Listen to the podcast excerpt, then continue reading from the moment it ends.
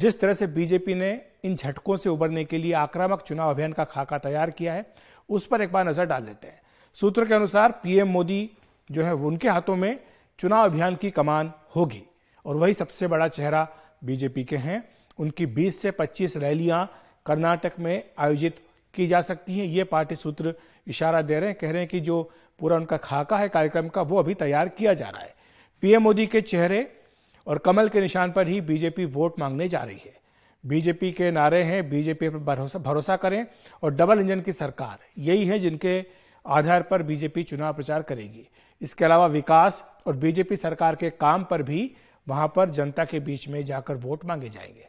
इसके अलावा हिंदुत्व से जुड़े मुद्दों को भी उठाने का फैसला हुआ है, जिसमें कि पीएफआई पर बैन जिस तरह से किया गया, गो तस्करों पर नकेल कसी गई और हिजाब मुद्दों पर, तमाम इन मुद्दों पर चर्चा हो सकती है। तुष्टिकरण का मुद्दा भी बीजेपी नेता चुनाव प्रचार के दौरान उठा सकते हैं। मुस्लिम आरक्षण खत्म करने के मुद्दे पर भी चर्चा हो सकती है। हालाँकि अभी कल इस पर सुप्रीम कोर्ट में सुनवाई होनी है। लिंगायत और वोका लिंगा का आरक्षण बढ़ाने का मुद्दा भी बीजेपी जनता के बीच लेकर जाएगी। आपसे ये समझना चाहेंगे, जो बीजेपी कह रही है कि विकास की बात तो करेंगे लेकिन साथ साथ हिंदुत्व से जुड़े मुद्दे भी वहाँ पर वो उठाने का प्रयास करेंगे। हम जानते हैं कि जो प्रदेश अध्यक्ष हैं, कर्नाटक बीजेपी के, वो तो खुलकर ये कह चुके हैं कि हिंदुत्व का मुद्दा उठाया जाएगा। तो ऐसे में आपको लगता है कि क्या ये दांव बीजेपी का कामयाब हो सकता है कर्नाटक में? अखिलेश, जैसे आपने, जैसे निहाल ने भी कहा, भाषा का एक मुद्दा है यहाँ, और दूसरा है कि नेता का एक मुद्दा है। हिंदुत्व मुद्दा उठाने के लिए आपको उस तरह की एक नेता का ज़रूरत है, जो फायर ब्रांड लीडर है।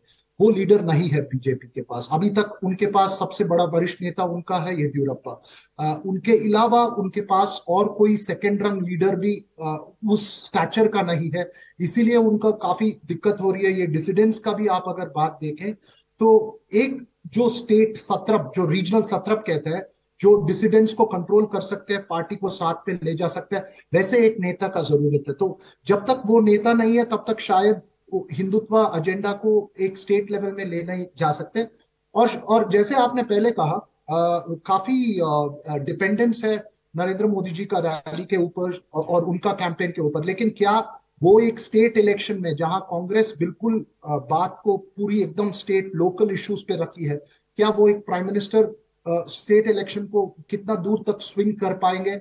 वो भी एक एक सवाल है। और जहाँ तक लिंगायत की बात है आपने कही थी अखिलेश मुद्दा एक दो सीट की नहीं है। जगदीश शेट्टर का एक सीट या साबी का एक सीट की नहीं है।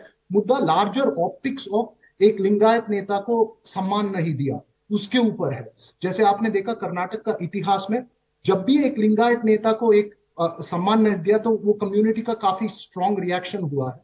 तो कांग्रेस शायद 1990 से लेकर अभी तक कांग्रेस ने वो लिंगायत वोट पर कब्जा नहीं कर पाया जो जो सीड किया 1990s पे तो क्या जगदीश शेट्टर और सावडी जैसा लीडर्स को लेकर कांग्रेस वापस वो वोट ले पाएगी और दूसरा सीट्स लाइक हुबली धारवाड़ जो 1994 हुबली ईदगाह मैदान के मूवमेंट के बाद कांग्रेस कभी जीत नहीं पाई। क्या उस तरह की बीजेपी का जो कोर सीट्स है जो येडियुरप्पा जब पार्टी तोड़े थे तब भी हुबली धारवाड़ बीजेपी जीती जगदीश शेखर। क्या उस तरह की सीट पर कांग्रेस वापस कुछ आ, कोशिश कर सकती है कि नहीं? वो this election will let you know